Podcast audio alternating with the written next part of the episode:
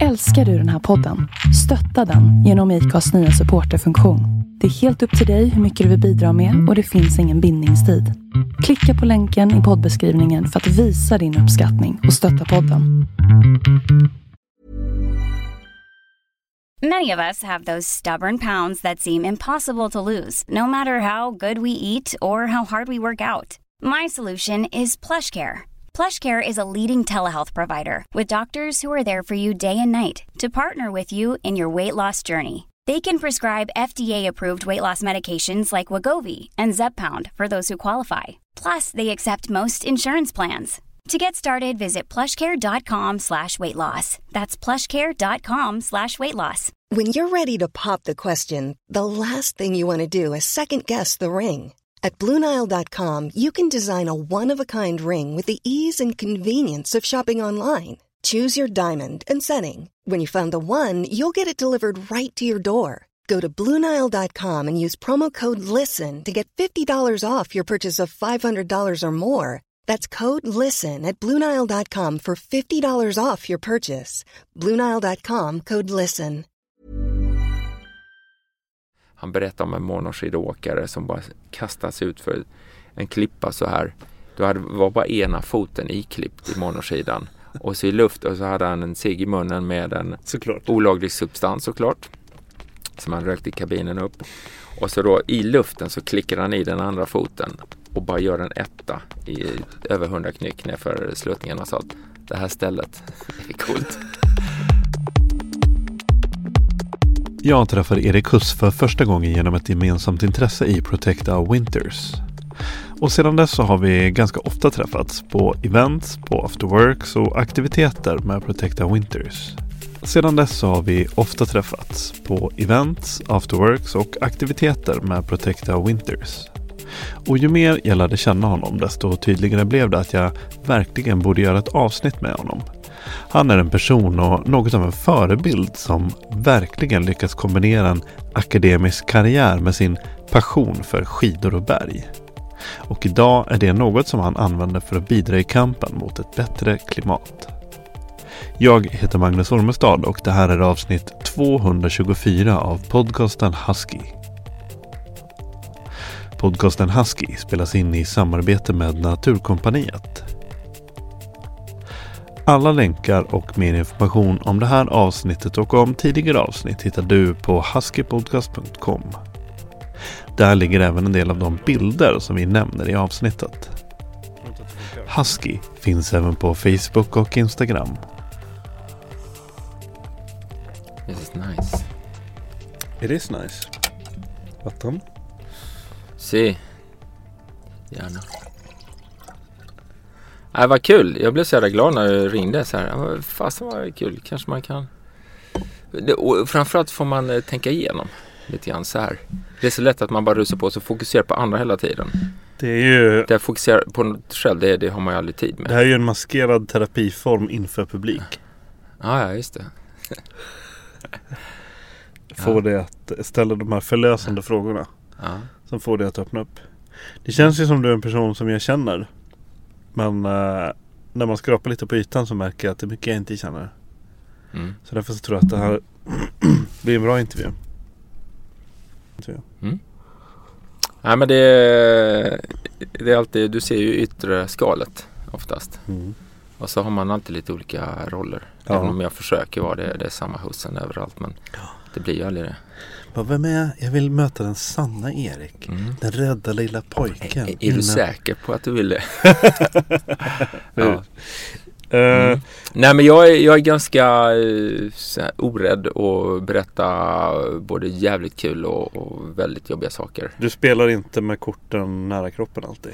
Nej, och, det- och det, har, Som det är på säger. gott och ont. Mm.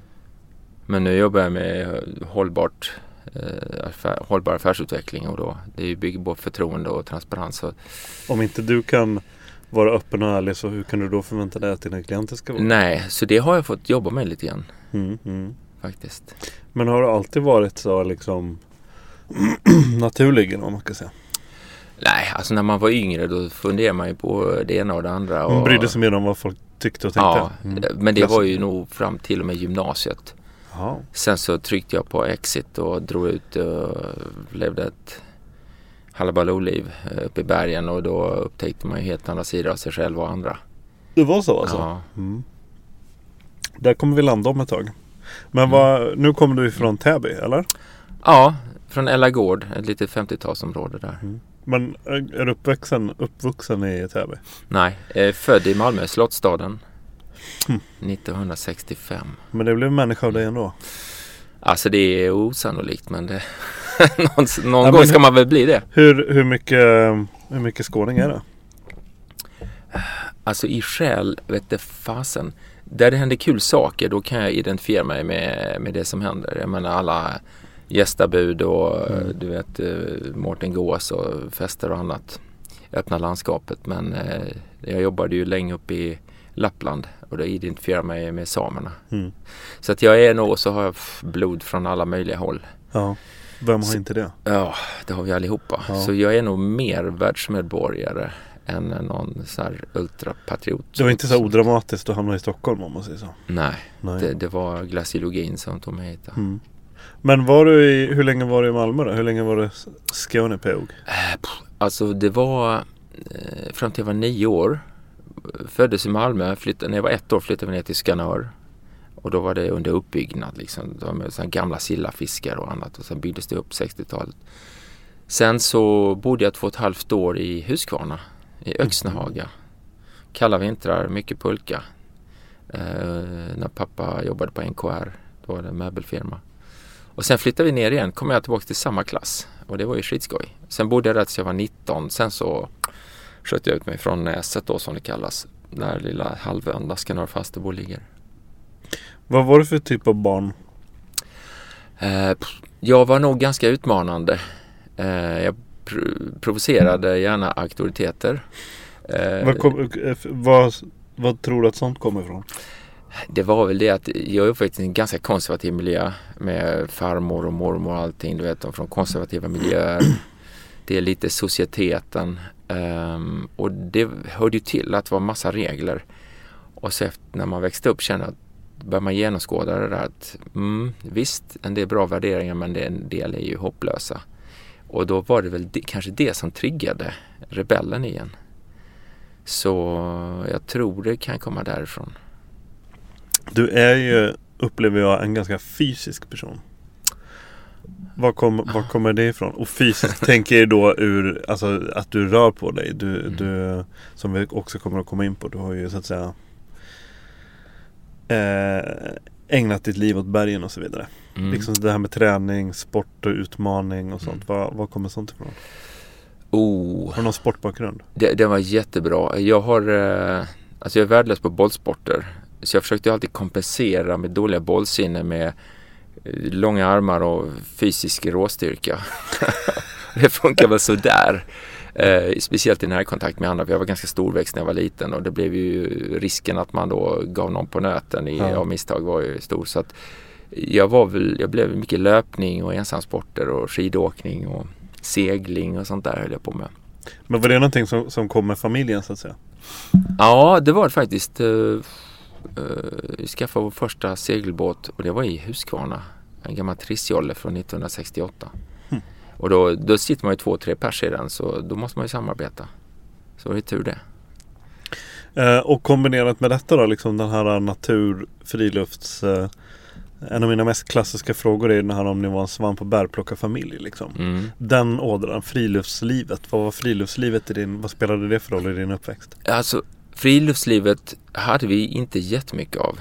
Om jag ska säga. Vi var jättemycket ute och gick eh, och sportade men det här du vet, plocka svamp och ut och snacka biologi och sånt där det, det hade jag inte med mig hemifrån. Alltså jag verkligen älskar min mor. Det är liksom 110% kärlek men det har kommit senare, det har jag upptäckt senare. Eh, när jag bott med andra och inte minst när jag började plugga. Mm. Så det är, jag är lite, där är jag relativt yrvaken då. Mm. Eh, naturälskare. Men hur, vad, vad kommer det ifrån det här? Jag inbillar mig att det kanske bodde någon liten sån här äventyrsromantiker i dig när du var liten. Någon liten kille som läste om karga, bistra expeditioner och män med is i skägget och sådana saker. Mm. Jo men det, det var det all, att alltid För jag blev lätt uttråkad. Eh, och jag kunde ju provocera inte bara auktoriteter utan även i skolan och sådär. Så ifrågasatte jag saker därför att jag tyckte det stämde inte alltid. Så läste jag på själv. Eh, och gärna bygga egna saker. Och, vet, monoskidor och surfbrädor och massa. Byggde du, har du byggt din egen monoski? Ja, den, jag köpte den färdig men, men så liksom, gjorde jag om den. Du, del, uh, du delade på den så du fick två vanliga skidor? Jag höll på att dela på den för att jag gjorde ett jättehopp i Chamonix en gång. Så landade jag mitt på en sten. Då, då höll det på att bli två. Från mono till duoski. Mm. Um, nej men det här att alltid laga saker för när du fick, jag, när jag började gymnasiet så fick jag, jag fick studiebidraget men fick ha min egna ekonomi på det sättet att alla resor och alla kläder fick jag köpa själv. Och det gjorde ju att jag ville inte slösa pengar på kläder. Då började jag laga saker, mm. lånade jag mammas gamla symaskin. Så väldigt mycket fixa, dona och laga för att mm. spara pengar. För att kunna, alla pengar skulle gå till uh, skidresor. Då. Mm. Fast jag har fortfarande inte fått svar på frågan ja. varifrån den här skid, skidpassionen mm. kommer ifrån. Alltså vi, eh, vi åkte ju, min mormor är norska. Så vi var ju i fjällen redan när jag var, okay. första gången var jag kanske fyra fem år. Mm -hmm. När jag gick min första fjälltur. Då följde jag med mormor och morfar och du vet upp på fjället eh, i Norge. Utanför Gol så var det lite fjällhotell där.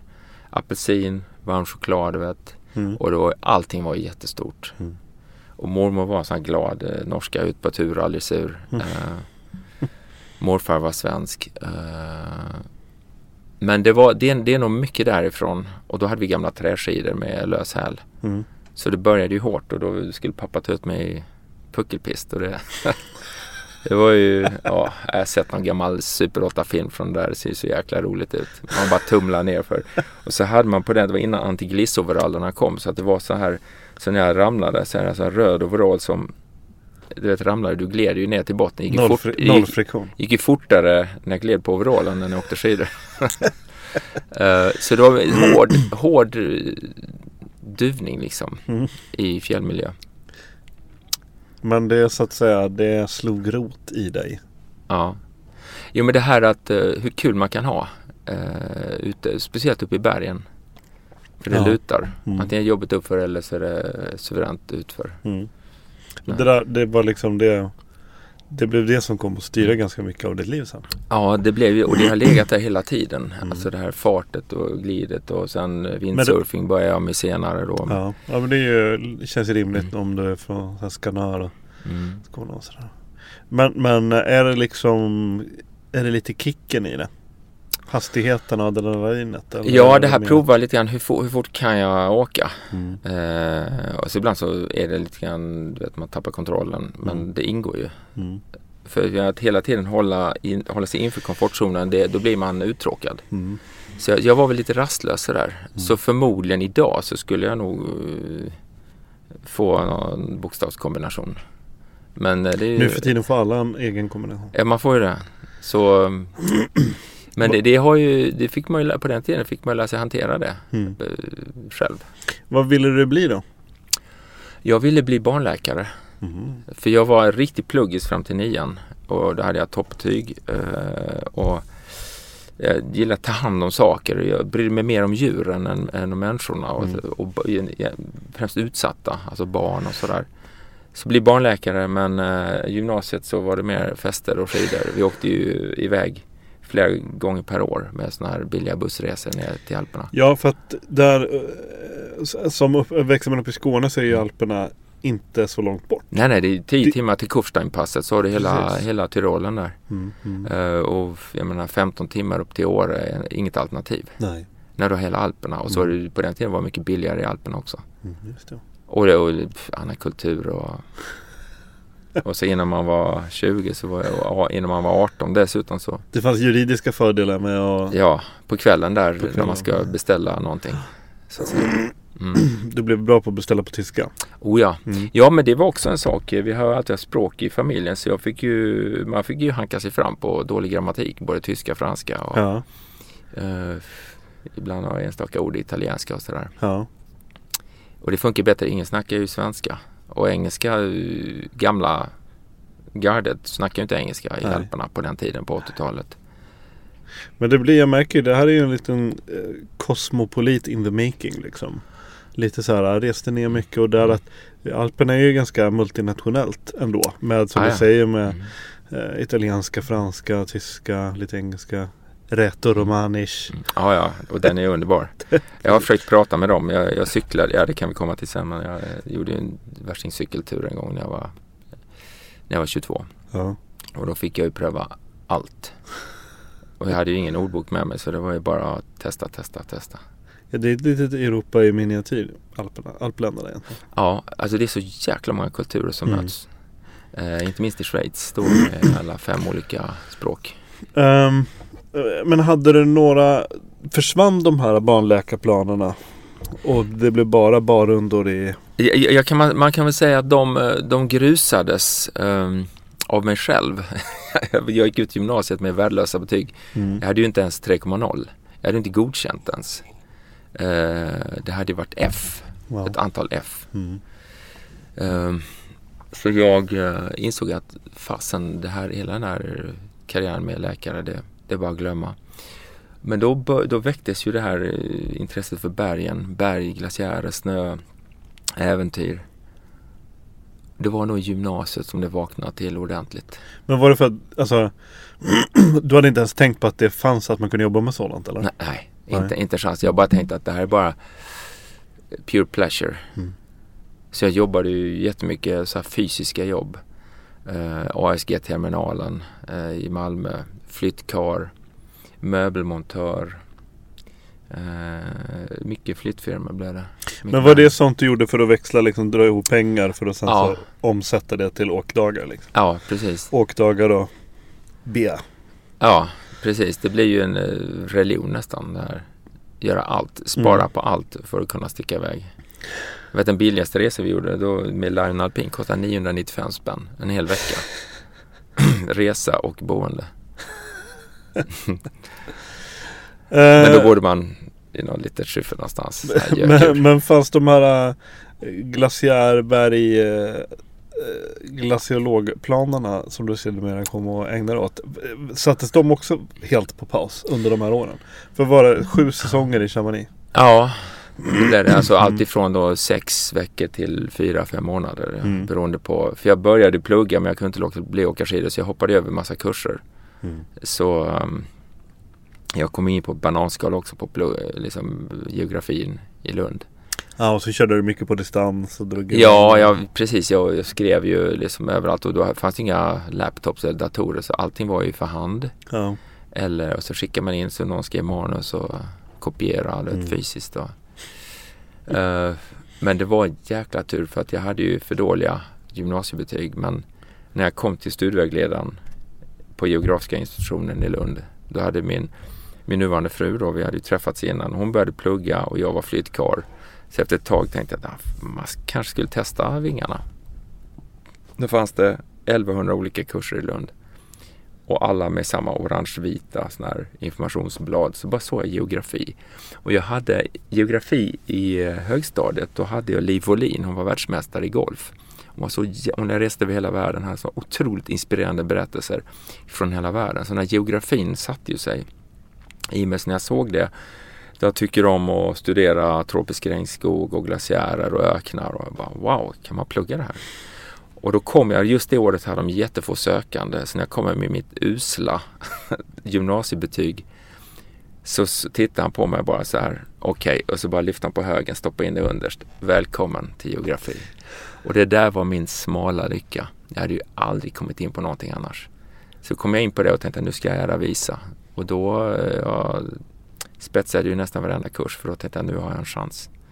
Så då var, och det var mycket fältarbete. Jag har ju studerat sanddyner i eh, Sahara och Lappland. Och, men glaciologin, det var, det var ju när, då när jag pluggade här, då hörde jag talas om glaciärforskarna vid Stockholms universitet som höll till uppe i Lappland. Och det där lät så himla häftigt. Men så det, det du började var alltså eh, fristående kurs eller var det ett program? Äh, fristående kurser. Fristående kurser. Eh, Så och, det- och, så att det var liksom grundkurs och sen så kunde man specialisera sig mer och mer. Och mer. Ja, och det heter ju, det heter ju allmän geografi och det är ju tvärvetenskapligt. Så du läser allt ifrån ekonomisk geografi och människans utveckling och marknadsplaner till geomorfologi, alltså formerna i naturen, glaciologi, klimat, meteorologi, geologi. Mm. Alltså den jordens fysiska förutsättningar och så sen så människans då. Så allting ur ett spatialt perspektiv, alltså rumsliga perspektivet. Det är ju det som, det som är geografins kärna. Så var vi ett litet kärngäng då och så gick kurs efter kurs då. Så jag gjorde, gjorde hela basprogrammet då på ett och ett halvt år i Lund. Avslutade med, bodde i en liten arabisk by i, i Sahara Wow. eh, och studerade sanddyner. Varför de låg uppe i bergen. Eh, och det var, det var ett mysterium för alla, alla byborna i Sidi Bouzid och Sidi Ali Benaoun som de här byarna hette. De, eh, de sa att ja, men sanden kommer från bergen. Jag tänkte att det är lite konstigt för det stämmer inte med bergarterna för det var lerskiffer och kalksten och annat och sanden var ju liksom annat material. Och då började vi gräva i sanddynerna och då hittade vi så här kalkkonkretioner, dessutom vita små hundbajskorvar kan man säga, långt ner i sanden. Och det är ju kalciumkarbonat, det innehåller ju kol. Och när det bildas, då sker nedbrytning, då kan du datera med kol-14-metoden. Så vi daterade dem hemma i Sverige, det visade sig att de var 2000 år gamla. Och för 2000 år sedan, då var det inget speciellt klimatologiskt skifte, men romarna invaderade Kartago. Och det har många hört talas om. Och Kartago, innan dess så levde araberna med naturen, de vandrade, mycket beduiner, så de hade ingen stor belastning på naturliga system. Men det första västerländska system som kom, eh, samhället, det var ju romarriket. De odlade upp hela Kartago, alltså nuvarande Tunisien. Det skulle bli en kornbod till då överståthållarna i Rom. Och då genom att de gjorde det tog de bort all vegetation. Så så fort det började blåsa så drev ju sanden, alltså det blev enorm så här Jorderosion. jorderosion. Och då, då blåste det här iväg ända tills det möttes av en topografisk barriär, alltså bergen. Då hamnade det där. Så det tog ett tag, nu låter det enkelt när jag berättar det här men innan vi visste någonting så hade vi ett jättemysterium framför oss. Men det blev resultatet av, och det här blir min C-uppsats i geografi. Då. Wow. Så de hade rätt byborna såklart. Byborna, ja, de sa att sanden kom från bergen. Det hade de inte faktiskt. Eh, utan bergen, sanden kom ju från slätten nedanför. Det kunde vara 5-10 mil där bortifrån. Men det hade blåst och sen hamnat deponerats. Och sen blekt så gjorde det svårare då. Så vi gjorde massa sådana mineralstrukturer och sandsiltanalyser. Och... Ja, det var kul. När man sen, nu hoppar vi lite friskt mellan ämnena men Ja. eh, det får ni stå ut med. Men eh, sand och snö. Är, Mm. är det eh, mycket eh, snarlikt? Ja det är det. Alltså det är eoliska former då, alltså vindpåverkade former. Är, om du ser till exempel en svartvit bild från eh, eh, sandräfflor eller små sandstrukturer och så snöskavlor då eller sastrugi som Mm. man säger på eh, ryska. De ser snarlika ut. Och det beter sig när du ser hur det snö, snö och iskorn rör sig i vinden. Det är snarlikt med så flygsand. Så det är jättemycket. Skillnaden är att sand smälter inte. Nej. Och att jag antar att det finns en viktskillnad också. Viktskillnad, absolut. Så Sand har ju en densitet på tre, tre gånger vattnets storlek Ja. och snö har ju snö och is, kan ju ha liksom en tiondel mindre. Men kan, man, eh, kan det finnas liksom motsvarande om man säger så här, alltså lavinrörelser i sanddyner? Ja, det kan du ha, för du har fukt som binder sanden. Om det torkar ut och kommer belastning då kan ju eh, sand rasa. Mm. Eller det, det, det är egentligen skred när det glider längs en yta. Ras är ju fritt fallande. Mm. Tänk på det när du läser tidningen. Om det står ras då ska det vara fritt fallande. Annars är det fel benämning. skred. Det är ett skred. Eh, där ser man. Men berätta om Chamonix. Vad hände liksom? Berätta om första, dina första intryck och tankar och känslor kring när du upptäckte Chamonix. Alltså det var det häftigaste stället i världen. Jag hade hört talas om Chamonix eh, från en gammal skidkompis som växte upp också i Skanör. En skejtare som heter Stefan Palm. Och han är idag bergsguide. Och, Exakt. Ja. Ja. Eh, men han hade varit där på en sån här eh, restresa med några andra kompisar. Lasse Åstrand och så några till där nerifrån och kom hem och var så här, det här var det coolaste jag varit med om. Han berättade om en monoskidåkare som bara kastade sig ut för en klippa så här. Då hade, var bara ena foten iklippt i monoskidan. Och så i luft och så hade han en cigg i munnen med en Såklart. olaglig substans såklart. Som han rökte i kabinen upp. Och så då i luften så klickar han i den andra foten och bara gör en etta i över 100 knyck nerför sluttningen och sa att det här stället är coolt. Och jag imponerades av Stefans historia och tänkte att hit måste vi åka igen. Så att eh, direkt när jag tagit studenten då 1984 så jobbade jag hela sommaren, hela hösten. Eh, och med mig som möbelmontör och jag körde lastbil och allting.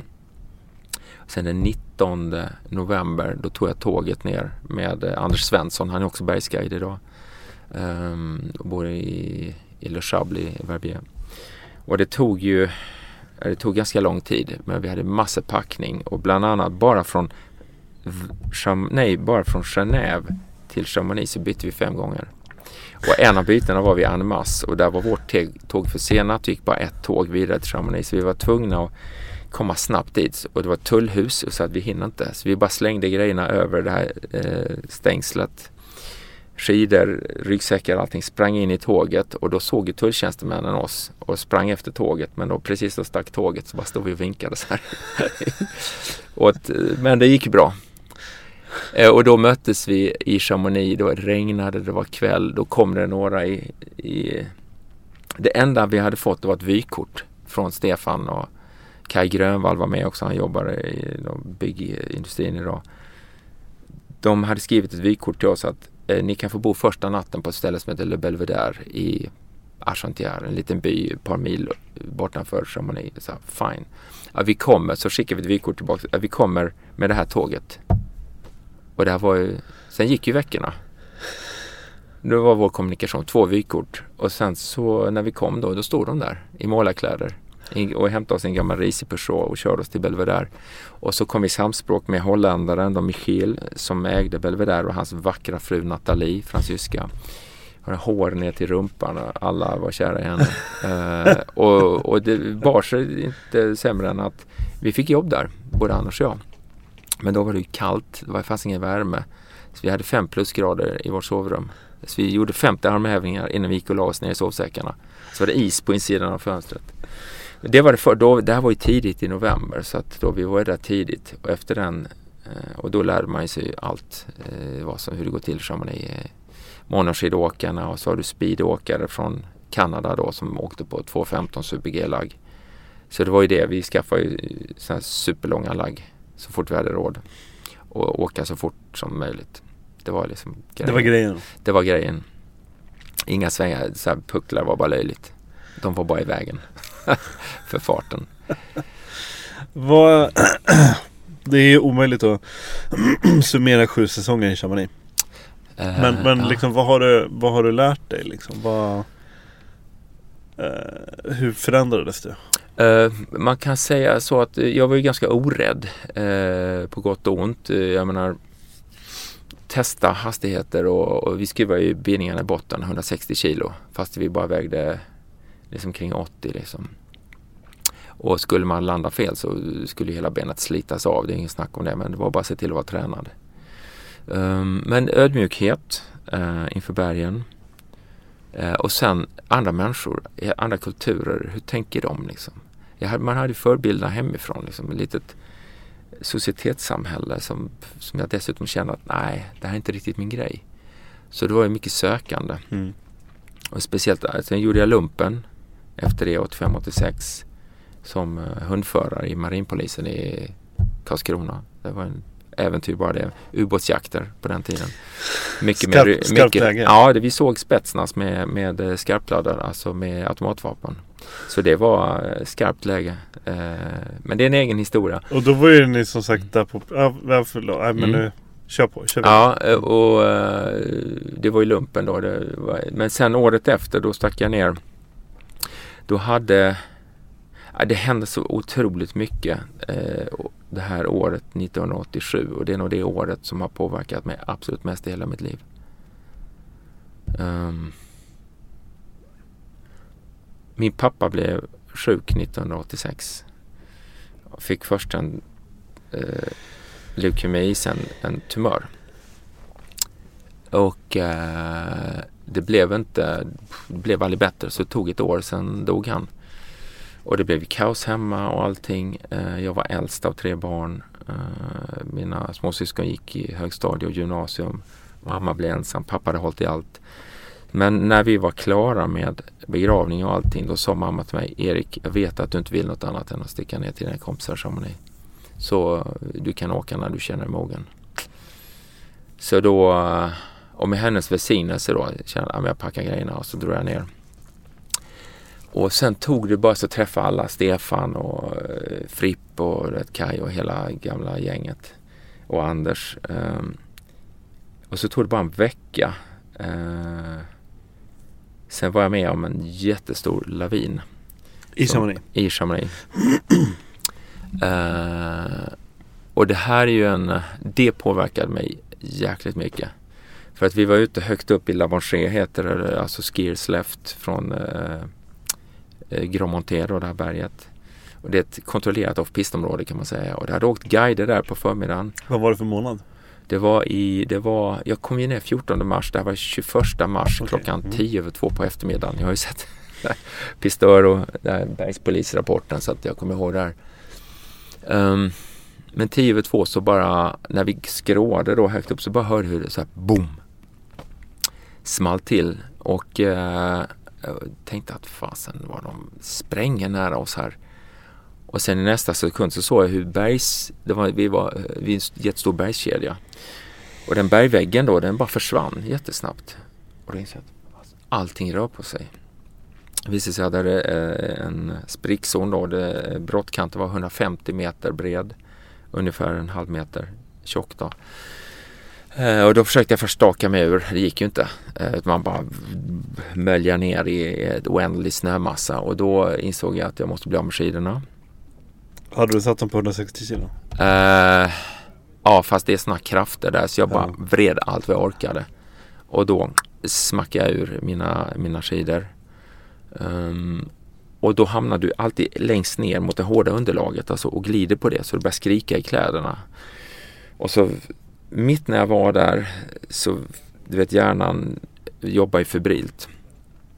Och, är, du, är du, förlåt jag avbryter lite, men är, du, ja. är du rädd där då? Är, är du medveten om vad det händer? Ja, ja, ja jag tänkte bara det är en lavin, det är lavin, det är lavin, jag vill inte dö. Nej. Det är en tanke i huvudet, jag ska inte dö. För du vet man tänker så här, farsan just dött, mamma är kvar, hon skulle aldrig klara. Nej. Aldrig klara att jag stryker med här. Plus att jag har så mycket mer att utforska. Så det, det fanns liksom inte. Det hjärnan bara letade i alla arkiv. Och mitt när jag var där så hände någonting jättekonstigt.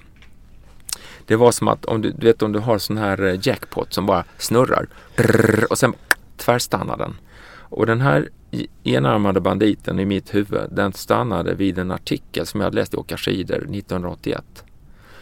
Eh, och den var skriven av Felix Sinclair Renard som var medgrundare av, eh, som är en skidfotograf men också medgrundare till Åka skidor. Och han hade intervjuat säkerhetschefen för alpina säkerhetstjänsten som hade testat olika sätt att ta sig ur laviner.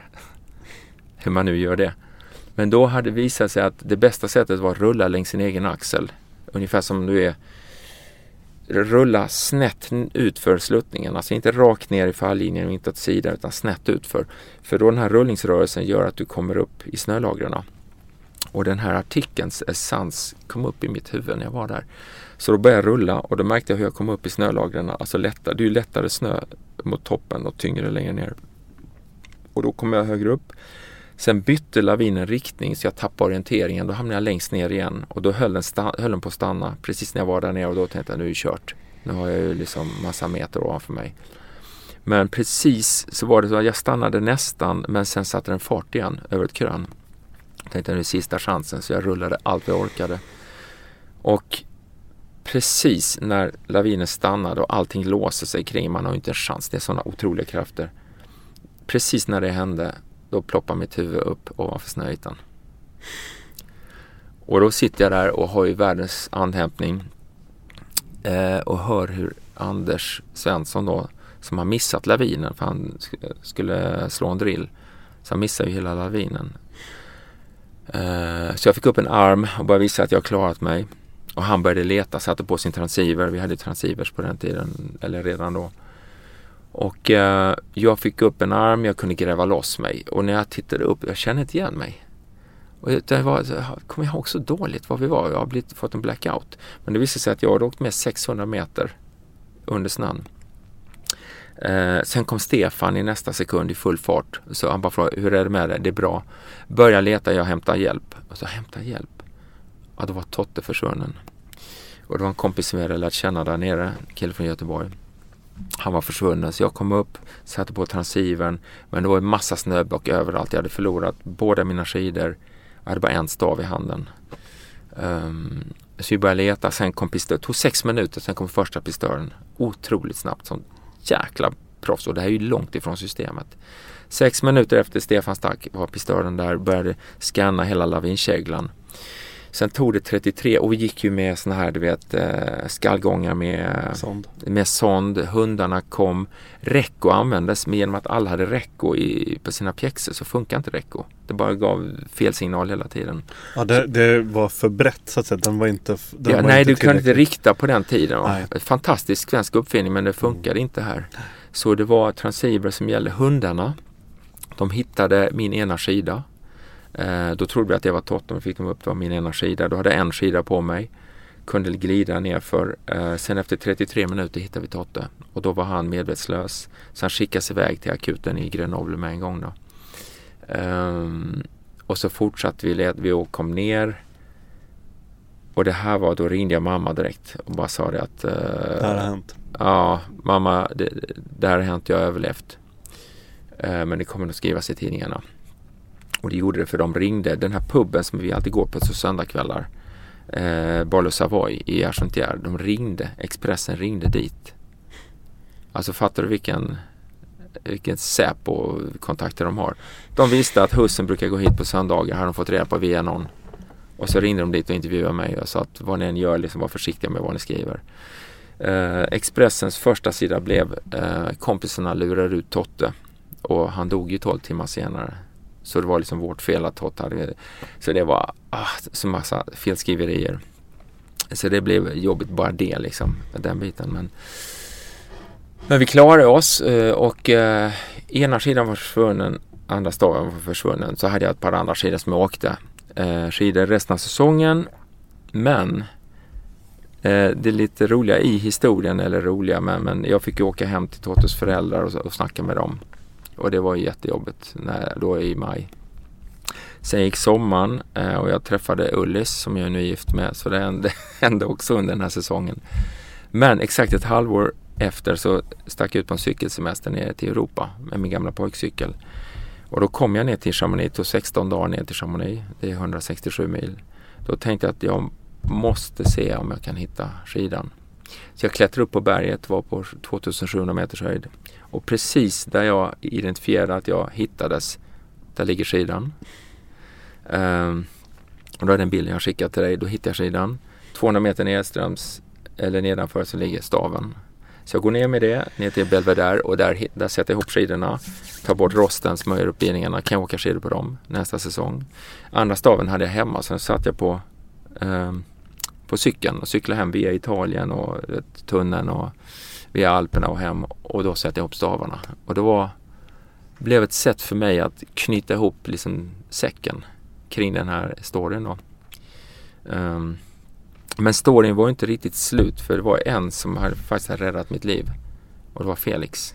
Och han var bara en sån här guru liksom för oss unga fattiga skribans långhåriga och eh, vet, lappade kläder. Så vad skulle han bry sig om oss? Så att han fanns bara där i, i periferin. Men 2016 då skulle jag ner till Chamonix igen och bara för att visa Olle, min son. Då skulle han ta studenten. Jag ville visa honom Chamonix. Vi åkte ner både på Belvedere, ett gammalt rum som jag hade målat själv. Och så tänkte jag att vi måste söka upp Felix. Så jag kontaktade honom och han sa att ja, men, eh, kom förbi för jag har en story att berätta. Då välkomnade han oss. Vi fick varsin öl i hans häftiga chalé där uppe i eh, Argentière. Så jag sa, var, var, jag känner ju igen dig liksom, men vi har aldrig snackat. Nej, men så berättade jag den här historien. Så jag vill tacka för livet. Så han fick en eh, whisky som tack. Så det tog ju ganska många år innan jag fick verkligen tacka honom. Och det kändes så fantastiskt att få göra det. Och sen dess så har ju vi någonting som knyter samman oss. Just den här lilla storyn. Så läs skidtidningar, kära vänner. eh, Och kom ihåg vad det stod i artiklarna. Det kan hjälpa. Man vet aldrig när man behöver en jackpot. Så. Nej, jackpot. eh, Ja. Han är ju mycket eh, på Kulla på sommartid va? Ja, i Mölle. Han har ett litet eh, hus där med massa minnen från hela världen och odlar sina egna grönsaker. Och han är ju en gourmand och gastronom av, Ja. av rang. Eh, han kan ju allt om mat, verkligen. Jag vet de intervjuade Felix, på, de skulle på sån här skidsafari då under 80-talet. Och vad är det viktigaste du vill ha med dig? Vitlökspress. Såklart. ja, då håller man sig frisk och det är gott till allt. Han, är, han är en otrolig personlighet, eh, Felix. Verkligen. Um, Belvedere. Eh, Ja, visst, Savoy ligger precis mitt emot va, över vägen? Där. Ja, det är jättenära. Alltså, det ligger på samma sida av vägen. Savoy Ja, ligger på sam- andra sidan. Det är en liten eh, järnvägsövergång. Precis där, mittemot stationen, ligger Barlow Savoy. Ja, men för, för jag har nämligen bott på eh, med eh, UCPA. Ah, ja, det, just det. Ett ganska stort komplex och det är ju tvärs över vägen från Savoy. ja, det stämmer. Men vi var alltid på Savoy på ja, eff- eftermiddagar, Ja, ja, liksom. det är ett fantastiskt ställe. Ja. Litet, trångt och de har det här Croque Savoy, deras det där gratinerade stora bondbrödet med indränkt med vitlök Och och, vin. man och- beställer så här pitchers, un piché med Ja, ja, öl som bara ja. seglar över publikhavet liksom från baren. Och så, Ja, och Jean-Luc tillbaka. han drev ju det här många. han- Jean-Lucs pappa drev ju det, sen dog han, sen Jean-Luc tog över. Okej, okej. Eh, Det var sonen då, så han drev ju det här i många år. Så det var alltid, det var favoritpuben. Och. Kul. Men eh, på samma sida, bara 100 meter ner, Okej. snett mot Namaste Sport eh, som då drivs av en svensk där nere, Robban Asp.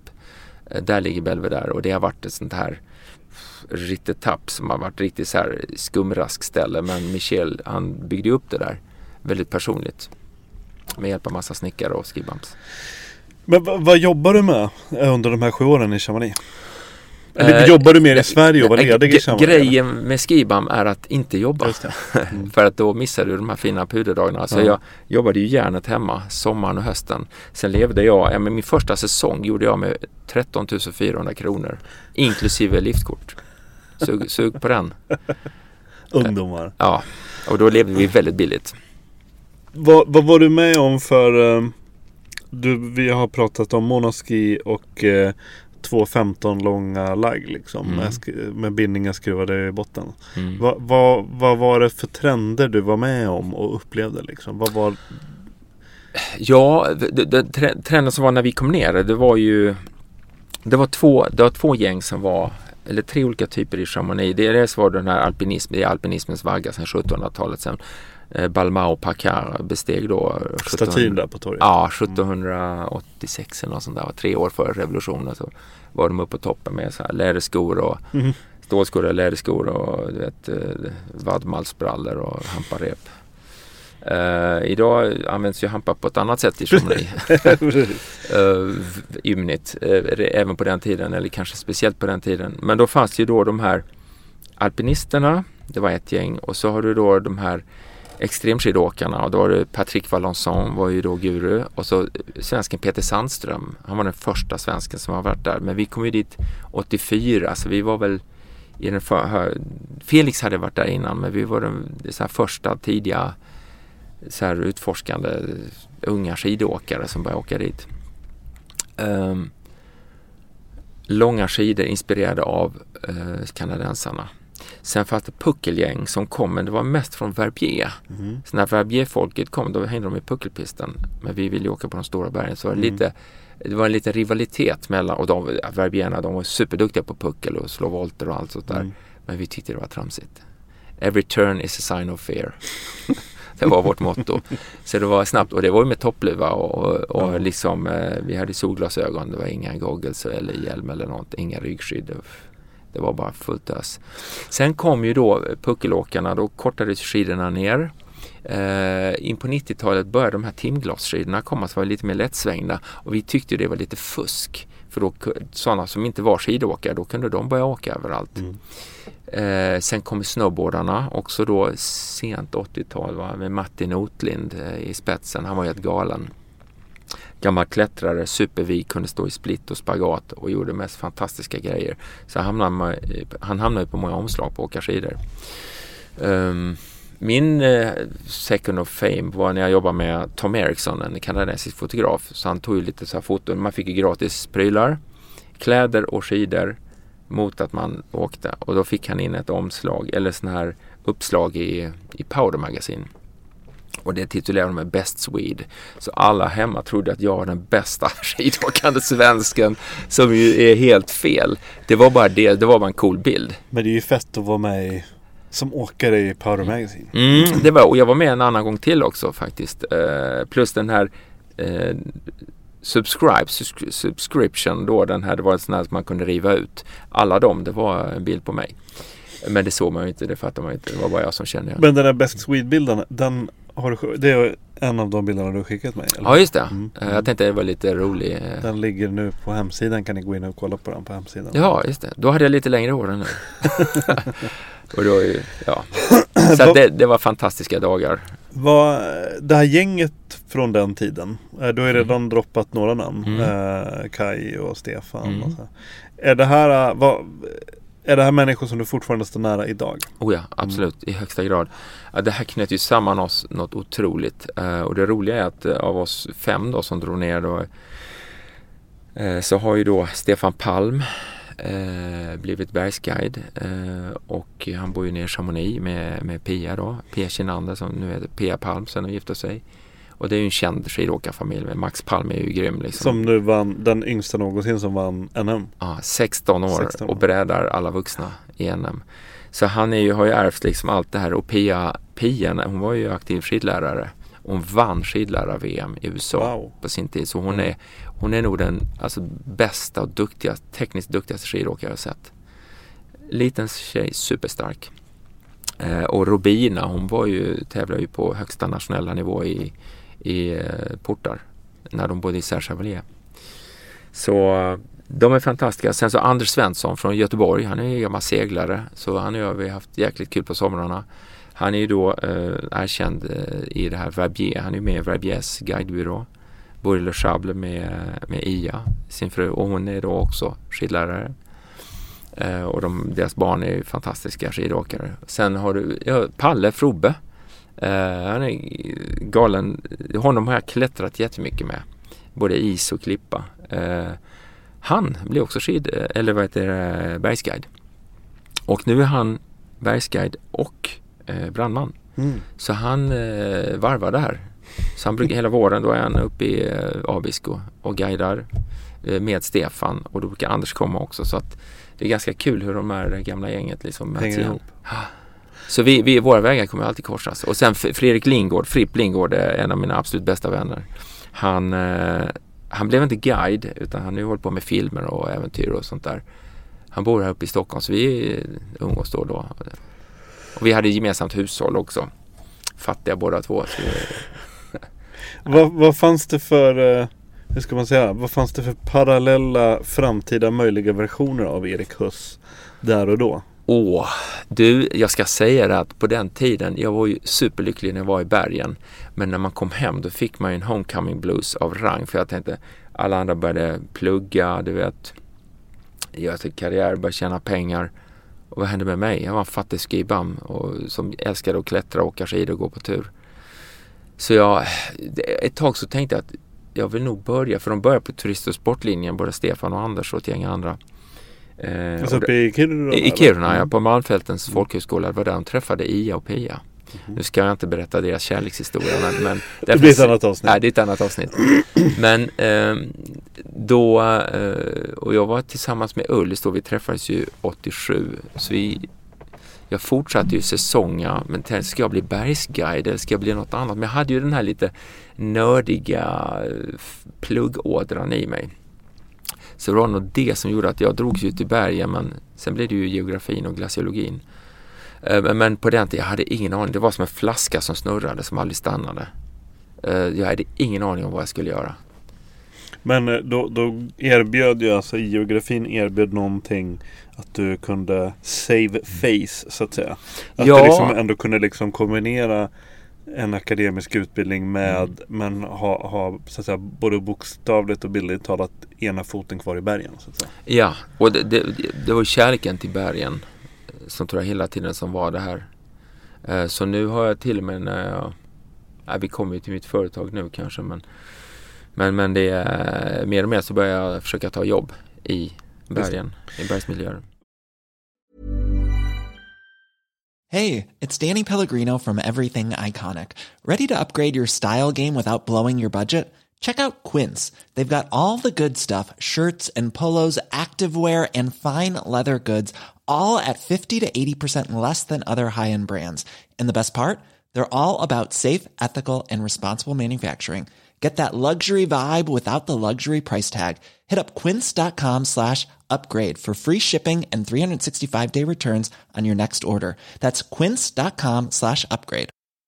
There's never been a faster or easier way to start your weight loss journey than with PlushCare.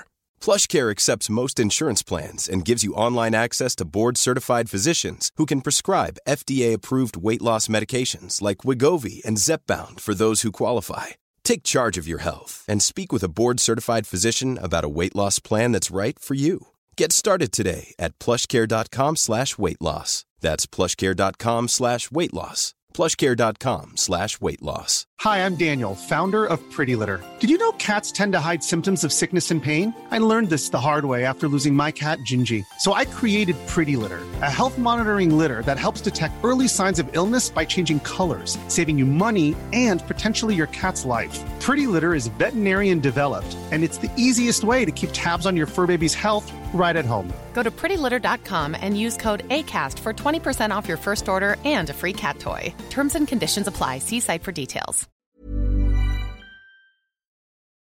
Du hamnade i Tarfala. Gjorde du praktik Ja. där eller var det någon slags kurs Just det, där? Tarfala. Nej men det var Tarfala-kurs. Det var med Pelle Holmlund. Han var professor i glaciologi på den tiden. Det var innan Ninis eller? Ja, innan Ninis. Och Han var ju King of the Hill. Han var ju gift med Anna Schytt som är då vars pappa Walter Schytt som amanuens 1946 tillsammans med, eh, vad hette han nu? En annan amanuens. De hade, var på uppdrag av Hans Ahlman som var professor i geografi i tidigt 1900-tal. De kom till Tarfaladalen 1945 och såg den här dalen med fem glaciärer som rann ner. Mm. Och det fanns en liten jock och det fanns ett ställe där man skulle kunna anlägga en, någon form av fältstation. Då bestämde de sig, här ska vi då börja. Och sen 1946 så börjar man mäta massbalansen, alltså hur mycket glaciären växer och smälter. Och det är världens längsta massbalansering idag. Det finns ingen glaciär i världen som är så väl utforskad. Och då kom jag in på en fältkurs i glaciologi. Och det här var sommaren 1992. Då hade jag pluggat, kommit till Stockholm, börjat läsa glaciologi och statistik och biologi och massa annat. Men, men den här kursen lät ju superhäftig så jag kom in på den till slut. Och då var jag högt eh, i hela den miljön. Så och där var jag ju större delen av 90-talet.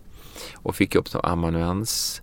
Sen fick jag, ja sen blev jag rekryterad till eh, Antarktis men det är ju en egen historia. Just det. Eh, för jag har ju intervjuat Ninis i den här Ah, Den äldsta byggnaden. Ja. Den som står kvar så att säga efter eh, Det har ju hänt eh, både i- Prismat va? Ja exakt. Väldigt Ja. vacker byggnad. Så där inne Mm. har jag suttit och intervjuat Ninis första året jag gjorde Husky typ. Så ah, ja, coolt. Mm. Ja, det är ju, den eh, klarade ju stormen Precis. 93 där. Exakt. Eh, när det blåste upp över 80 meter per sekund. Ja, Då halva stationen innan, bara... innan mätutrustningen typ gick sönder i stort sett. Ja, den blåste ju sönder. Mm. Och vi fick ju, mitt första jobb var att var, jobba på stationen som stations, eh, vad ska jag säga, inte ansvarig men jag höll i det praktiska på stationen med mätningar på glaciären. Eh, så hade jag ett gäng forskare som bodde där. De skulle ha mat. Jag fick laga mat, fixa skotrar, eh, mäta glaciärerna. Ett Peter-gäng, Peterbygg. Det var en far och son och en svåger. Som då, eh, de snackade Petermål, så jag fattade inte ett ord. Och de byggde upp hela stationen efter det här. Och bastun hade ju exploderat i vindstöten. Och låg som en plym upp över fjället. Och det värsta av allt det var eh, i den här stormen då. Det var en, en container som var då flera meter i, i stor. Eh, full med bråte och tom vägde den 1,3 ton. Så var den full med bråte så det var ju säkert 2-3 ton. Den hade studsat ner som en tärning en kilometer ner i dalen. Helt sjukt alltså. Så att rätt kraftiga vindar kan Ja. man säga. Ja. Och den var helt demolerad. Och då fick min uppgift då var att hjälpa till att bygga upp stationen igen. Wow. Eh, och det var 93 då så att eh, det var... ett- Det är en häftig plats. Mm. Ja, du har, ja, du har ju varit ja, där. Ja. ja, både på STF-stugan och i stationen. Ja, STF-stugan är fantastisk vid sjön där. Ja. Eh, rekommenderas varmt. Och då får man verkligen Svalbardkänsla. Mm. Det är ju exakt samma klimat uppe i Tarfala Just som vid havsytan i Svalbard. Mm. Så det är ett lätt sätt att få arktisk känsla. Mm. Ehm, Men ska vi, ska vi eh, pricka av eh, Sydpolen? Just det, ja precis. För det var, var det under studieåren eller var det färdig då? Ja, nej, jag, jag drog ju på det så att säga. Eh, Genom att jag sköt upp alla vårkurserna så fick, hade jag dem i liksom ryggsäcken då ofärdiga. Så jag blev inte klar förrän eh, 97. Eh, Precis två veckor innan Eh, min son skulle födas. Men under en av åren i, det här var då eh, det här var vintern 92, 91-92. Då var jag nere i Chamonix. Vi bodde ju i ett litet så här chalet i, vid parkeringen på Grand Moté. Chausalé heter det. Madame Simon. Eh, de var änka och hyrde till oss. Eh, och så ringde det på telefonen och så sa någon om det var Palle eller Stefan. Så här, du eh, Erik, det är en, eh, det är en eh, professor här som vill prata med dig. jag bara, va? Ja, hej, det är Vibjörn Karlén och han var ju då eh, klimatforskare eh, och King of the Hill när det gäller dendroklimatologi och höll på med mycket antarktisk forskning och sa du vet vad, vi ska ha en antarktisk expedition nästa säsong men vi behöver en reserv för det är så, det är en så riskfylld expedition så vi behöver en reserv. Skulle du kunna tänka dig? Och jag bara jag? Och jag hade ju precis liksom börjat med glaciologi men han tyckte väl att Kombinationen med att du ändå hade någon slags alpin Ja, jag hade ju Eventuellt. alpin erfarenhet och, och var väl så här ganska råstark och lite envis och gillade goda skämt. Så att, äh, jag, jag, så han bara, ja för fasen, superkul. Och så kom jag hem då på våren och då direkt så skulle jag med på ett träningsläger i Arvidsjaur för alla expeditionsdeltagare, eh, logistiker, bandvagnstekniker, läkare, du vet forskare från eh, när och fjärran från åtta olika länder. Och träningsläger en hel vecka. Eh, vi tränade på allt möjligt. Vi fick lära oss sy och samband och allt sånt. Och då medan vi var där så kom det fram till att det var så så, eh, så högriskprojekt. Så de sa att om jag skulle sitta hemma i Sverige och vänta på att vara eh, reserv, då skulle det vara för stor risk. Så att han frågar att du skulle kunna tänka dig följa med oavsett. för det finns massa projekt där du kan jobba. Och jag bara ska, vänta, jag ska tänka en sekund bara. Yes. Eh, så då blir det klart. Så då blir det hård träning. Eh, så jag tränade ju fysiskt, läste på mig med allting. Du vet, det är en kontinent som är det, inget är lika där nere. Den är stor som hela Europa, Medelhavet, Nordsjön, Norden och Ryssland fram till Uralbergen. Och så sticker det bara upp enstaka bergstoppar så är det mellan 3 och 4 kilometer tjock is. Och det är torraste luften i världen, torrare än öknen. Och ner till 90 minusgrader på vintern. Och så mellan 30 och 50 minusgrader på sommaren. Så ja, varför inte? Något som är toppenställe. Man slipper myggen tänkte Man slipper myggen. Så eh, det blev, eh, vi for iväg då eh, 28 november 93. Under sommarhalvåret. Så. Sommarhalvåret, då hade ju, då, det var ju våren då. Eh, sydvåren så att säga. All, säsongerna är ju tvärtom där nere på södra halvklotet. Eh, då flög vi från åtta olika länder ner till Kapstaden. Så hade vi en vecka där vi bara bunkrade båten. Polar Queen, 75 meter lång norsk båt med helikoptrar, bandvagnar, skotrar, bränsle, mat, sjukvårdsutrustning.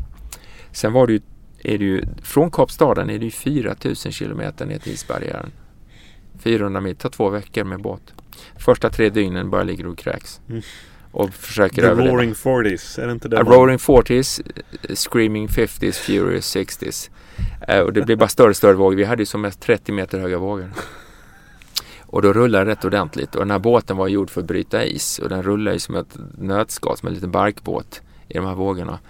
Så så var, med, eh, vad säger man, deplacement. Alltså med, Ja. med, med vikten med alla bandvagnar och allting. ja, ja, absolut. Och det, det var ju packat så långt ner som möjligt så att du, får, så att du inte fick, eh, blev överviktig där uppe. Eh, De enda som klarade sig var finnarna. De satt och drack eh, vodka och whisky uppe i mässen. Och de, inte en finne blev sjösjuk. Nej, det, det är något genetiskt där. Eh, men det var asroligt och kockarna, vi garvade så vi, han, den ena kocken, han var helt galen. Han, han, eh, han spelade Blue Sweet Shoes på gitarr, en felstämd gitarr och han kunde inte sjunga. Och att det var så roligt så vi, vi garvade, jag höll på att få magkramp, tappa andan. Men i alla fall, så kom vi fram dit och det var ju mycket, mycket borrning så jag, var, jag mätte då isrörelser med Jens-Ove Näslund och eh, mycket sekularisk-geologiska isrörelseprojekt. Eh, sen var det en del av expeditionen som skulle upp till eh, skulle till Sydpolen och bli avbytta av några men de kom i ett sprickområde fick vända. Så att dels hände det att de fick vända eh, och dels började vår del av expeditionen ta slut efter sex, mellan sex och åtta veckor. Då skulle jag fara hem. Men de behövde ju en, eh, en som kunde borra is. Jag hade borrat is i, i Tarfala med pikoborren då. Eh, och jag hade ju inget annat som väntade hemma än, än min flickvän och Ullis. Uh, men medan det här hände så var vi också tvungna att åka upp och hämta ner för vi hade lånat en finsk bandvagn som heter Sisu. Den var två veckor försenad så vi flögs ju upp till Polarplatån, jag och Jens-Ove och så skulle vi köra de här bandvagnarna tillbaks. Då hade jag och Jack Berg, en legend i klättervärlden, han var alpint ansvarig. Eh, vi hade satt den här GPS-turen och jag var, kunde GPS, han kunde säkerhet. Så vi åkte med skoter då, 70 knyck så här och så stannade vi med jämna mellanrum och la GPS-punkter. Och så skulle vi bara följa den här vägen tillbaks. Och då hade vi kört från högplatån som är 3000 meters höjd genom Kibergdalen som heter, Bergs hemifrånfjällar, det är en stor fjällkedja i, i, i Antarktis där vissa toppar sticker upp.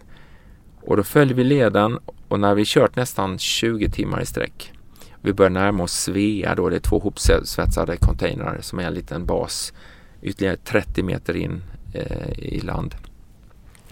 Då rätt vad det var, det började dra igen lite snö sådär, så bara såg jag baksidan på Nunatak. Och Nunatak det är ju berg som sticker upp ovanför snön, isla, eller eskimåterm. Eller inuitterm ska man säga. Eh, och då bara såg jag baksidan på de här utvedshorstarna som de hette.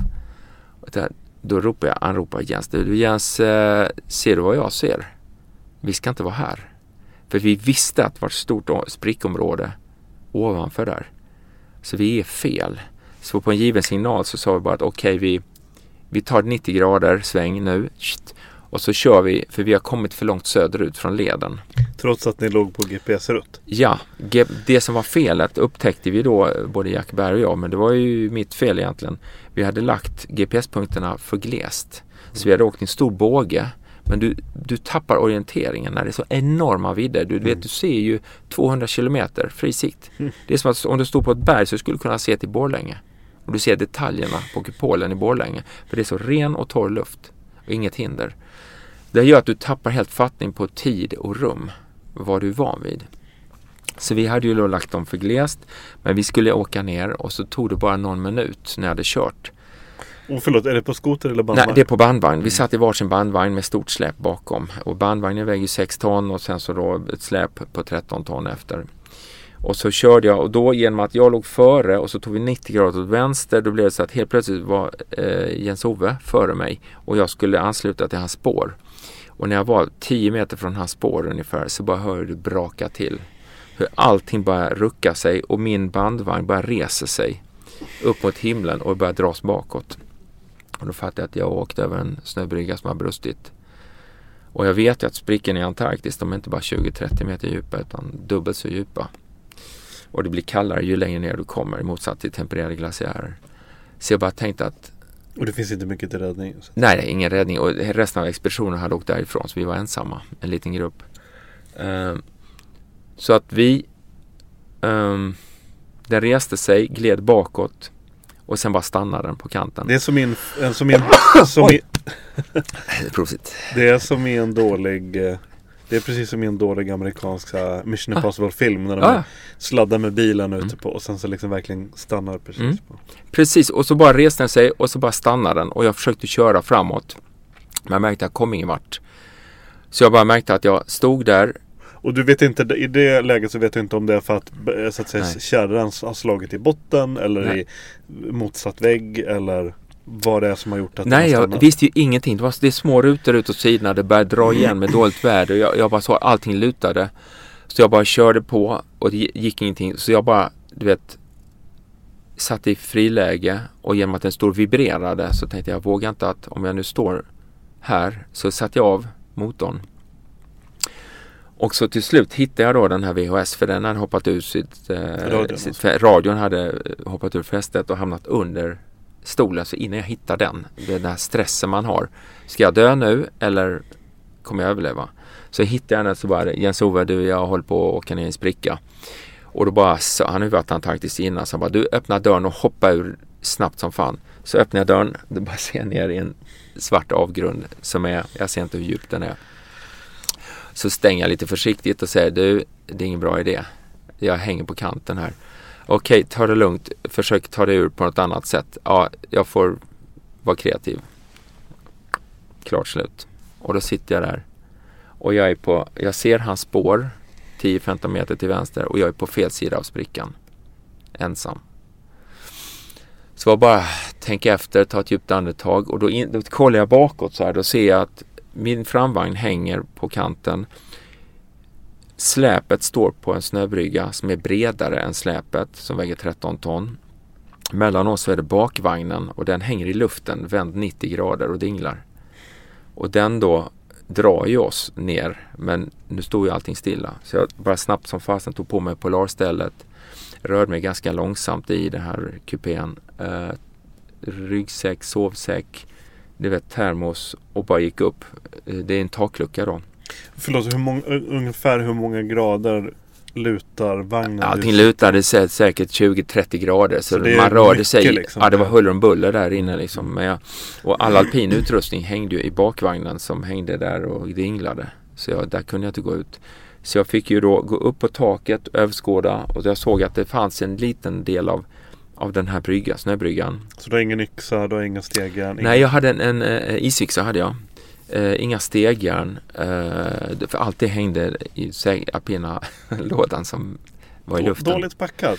Dåligt packat. Uh, det här, jag hade inte riktigt tänkt att det här skulle hända. Nej. Det var inte så jätteplanerat. Så då, jag gick upp där men så kom jag fram till att det fanns ju en del av, av snöbryggan som var obruten framför bandvagnen. Så jag tänkte om vi chansar om jag går över där, men gå vågar jag ju inte. Så jag hittade ju en sån här plastbår som jag kunde fälla ut La den på höger sida av bandvagnen för där var det fast mark. Det var is där. La jag den där på med ryggsäcken och så hade jag fäst ett sånt här spännband, vet som man, spännrem mm. i takräcket på bandvagnen och så höll jag i det. Och så började jag dra mig över snöbryggan på den här båren då för att fördela trycket. Och om jag skulle rasa ner vill jag ha något att hålla i och kanske kunna ta mig upp med en hand och isixa. Men om allting rasade ner då vill så du inte sitta. vill jag inte vara inknuten. För då skulle jag dras med. Eh, som en tepåse liksom. Så att jag höll i det här. Och det var den där minuten som det tog då var Man lyssnar ju rätt noga på snön. Vad som hände om man säger så.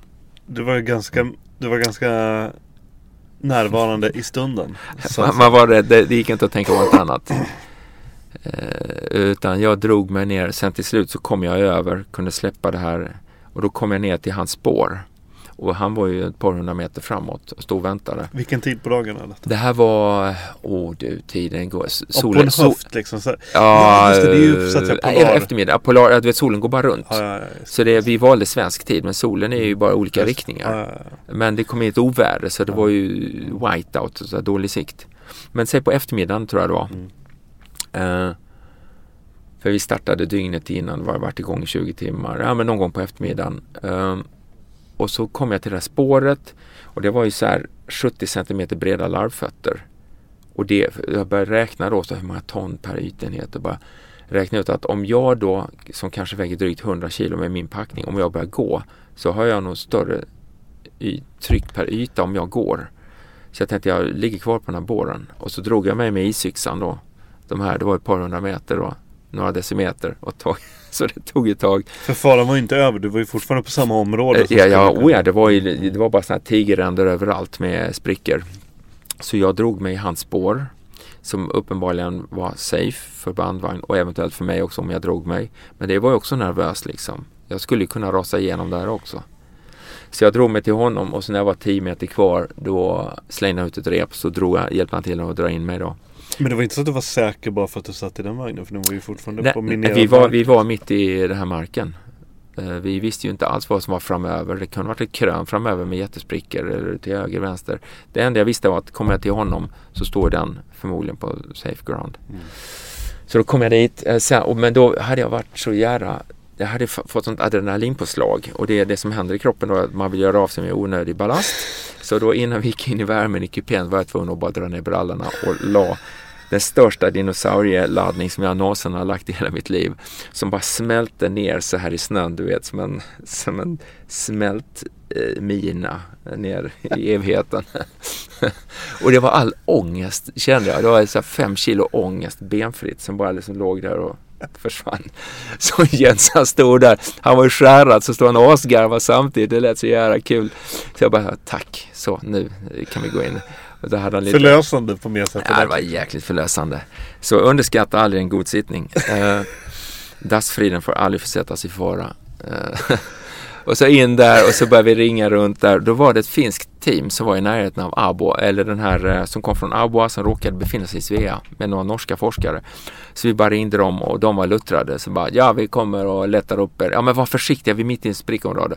Jag vet, han har varit där innan. Så. så de då följde leden ända tills de kom till vårt spår och följde samma track, följde vårt spår. De visste att vi hade klarat oss. Så följde de oss backtracking. Så kom de efter eh, två timmar ungefär. Och när de såg deras bandvagn som då var två veckor försenad och hängde där på kanten i, till avgrunden och så här. Då bara tände han en cigg, handrullade och lutade sig mot skoten och säger så här. Ja, det här ser ju intressant ut ju. och jag känner mig så jäkla dum. Ja, det, är lite nog... så här, det är så här repa svärfars ah, nya bil ah, gånger, gånger hundra. Liksom. Gånger hundra. Men det, historien slutade väl för vi, vi tog bort de här lemmarna på det här eh, på släpet och förankrade med vajrar och allting så att det inte skulle kunna röra sig. Sen åkte vi tillbaks och då en eh, eh, norsk forskare, en kvinnlig forskare, hon har gjort god mat med konjak och allting. Alltså jäklar vad den här maten. Det var som att jag, fötts, jag hade fått en chans till i livet. Andra gången jag lurade döden på riktigt. Eh, och då fick vi god mat. Sen klarnade det upp. Sen kunde vi få eh, några, två andra bandvagnar som kom med Jack Berg. De var kvar på platån. Kom tillbaks, kunde förankra, dra upp allting. Och det, som, det enda som hände var att eh, den bandvagnen vi hade lånat, det var en liten båge som hade böjts. Vi fick upp allting. Startmotorn var sönder. Så vi, man kunde inte stänga av den här finska bandvagnen innan olyckan. Efter olyckan funkade startmotorn. Den behövde, så, så den vi, behövde chockas lite. Bara. Den behövde chockas lite och så lämnade vi tillbaka den i bättre skick. Så det kändes ju rätt gött när allt kommer omkring. Ja, nej, så, så det och sen stannade jag kvar då och borrade, provborrade. Eh, på, eh, gjorde massa provborrningar och så gjorde vi isdynamiska studier. Och utifrån de här studierna så, så bestämde man senare var den här djupborrningen Epica skulle göras. Och då bestämde man sig, man borrade och kom hela vägen ner till botten. Eh, det var några år senare, europeiskt projekt. Och då kom man 800 000 år tillbaks i tiden. Helt sjukt. Och det är alltså åtta istider och under många år fram tills nu har det varit världens längsta klimatserie. Så en liten uppoffring men det känns jävligt bra. Wow. Och den har jag själv använt som referens nu när jag utbildar ja. folk i glaciologi och allt vad det kan vara. Det blir ju en bra så att säga, passning till nästa mm. segment av eh, intervjun. Eh, när, när började så att säga citat miljötänket bli en grej för dig? Alltså åka ner till Antarktis och du vet de här eh, gör jag med 25 liter diesel per timme de här bandvagnarna. Så det, då, då började vi diskutera Antarktistraktatet, skydda Antarktis i 50 år. Jag hade ju hela tiden här, jag, jag, varit djur, jag har ju hur mycket djurböcker som helst hemma så jag älskade ju djur mer, än, mer än människor nästan. Uh, Eh, men då blev jag vaken, men framförallt var det via geografin. För en av mina första böcker av Andrew Goody heter Human Impact on the Natural Environment. Och när man får läsa då om all forskning om hur vi har påverkat planeten. Biosystem, eh, vatten, hav, luft, allting. Och inser att vi håller ju helt på att förstöra den här vackra planeten. Jag älskade verkligen naturen. Eh, och det blev en ögonöppnare. Och då när man läste om kärnkraftsolyckor och du vet allting. Jag engagerade mig i Greenpeace. Jag bara säger vi måste göra någonting. Och det var, jag blev lätt deprimerad för det var så mycket information på en gång. Men sen har jag då genom åren fått liksom distans till det här så att vi måste göra någonting. Så att då via glaciologin och förstående för klimatfrågan och ser naturliga variationer så nu stiger ju temperaturen 170 gånger snabbare än normalt. Och det, det är ju det som är the big issue så att säga. Men då så mycket via djuren, alla fantastiska, alltså kärleken till allt det vackra, hur det håller på att gå förlorat. Så mycket kärleken som har drivit då miljöarbetet. Men, men, men då jämfört med idag om man ska prata liksom det mediala och det folkliga så att säga. Mm. Uppvaknandet, medvetandet, debatten. Mm. Whatever liksom. Var, var, det är en ganska stor skillnad eller? Det är en jättestor skillnad. Alltså på den tiden fanns ju ett antal eh, miljönördar. Alltså från Rachel, Rachel Carsons eh, Tyst vår på 60-talet tills på 80-talet när jag höll på och sen 90-talet. Eh, då var det fortfarande en liten klick med sådana här konken miljönördar som då hade lustiga figurer, pottfrilla och näbbstövlar ungefär. Mycket sådana. Fältbiologer. Mycket fältbiologer, de var jättekunniga. Men det var väldigt få som kunde identifiera sig med dem. Så att det var ju polariserat, eh, inte politiskt men, men liksom det var de där nördarna som brydde sig. Och de hade svårt att få gehör. Eh, Men å andra sidan påverkade vi inte planeten så jättemycket med vår livsstil och konsumtion och resor. Det lustiga är att ju mer medvetna vi har blivit för det var under 90-talet som den stora medvetenheten kom in där Back to Nature efter 80-talets glamdagar med vet, fria kontokort och uh, yuppinallar och allting. Så 90-talet blev ett åter, åter till naturen, naturfärg kom tillbaka i modet och allting. Så ju mer vi har lärt oss desto, Desto mer mer, släpper vi ut. Så att vi har ju en extrem sån här eh, totalt ologisk dissonans Mm. som ju då kallas i såna här beteendekretsar. Alltså vi vet om men vi fortsätter ändå göra. Och det där är ett mysterium. Nedslag 2020 nu då. Mm. Var, eh, var befinner vi oss tycker du? Eh, Summera läget. oh. Du vet vad, jag satte mig innan jul genom att jag har hållit på med miljöfrågorna så länge. Så jag tänkte att ja, men jag borde ju lätt kunna summera. Vad, vad har hänt nu senaste decenniet? Vad, vad ser vi oss framför? Men jag, jag kom aldrig till skott. Jag kunde inte, det är så mycket som händer. Det är två tankar i huvudet. Dels är det hemskt vad som håller på att hända med planeten bara nu med, bara kolla på Australien, det är bara ett exempel. Vi har 15 olika tipping points som håller på att liksom passeras runt om i världen. Nio av dem håller vi på att passera. Eh, Johan Rockström och de skrev en artikel om det här. Samtidigt så är det massa innovationer och med, och medvetenhet som vi aldrig haft innan. Varenda företagsledare snackar om hållbarhet. Eh, hos var och en man möter så vet man, de är medvetna om situationen mer eller mindre. Ehm, men vi har ju då, vi lever i en global värld så även om man själv i princip är så miljövänlig som man nästan till självutplåningens gräns så sker ju mycket utsläpp någon annanstans Mm. i andra länder med populistiska ledare och allting. Och, um, så vi måste hjälpas åt tänker jag. Alltså, Sverige är jättelitet, vi släpper ut 0,15 procent av all världens växthusgaser. Lite beroende på hur man räknar va? Ja, För, för ja, alltså det här ja, med att vi mm. exporterar eh, Vi exporterar problemen. Vi, mm. så att det är väl Mm. ganska svårt att göra en sån. Ja, du har helt rätt. Det, och det, det är beroende på hur man räknar. Eh, vi har minskat våra utsläpp med 30 procent sedan 90-talet inom Sverige. Mm. Men vi har ökat dem med 50 procent om du tar in flygande, köttätande och import av prylar från Kina. Och det är vår livsstil som är utmaningen. Och den har ju sett som framgångsrik. Vi hamnar högst upp i alla sådana välfärds eh. Mm. Så vi ses som framgångsrika men vi har en jättepåverkan på planeten. Det är så här, om man Är det vill, framgångsrikt om då? man vill droppa en newsflash att det går Ah. faktiskt att uppnå eh, mindfulness och Mm. yoga utanför Bali.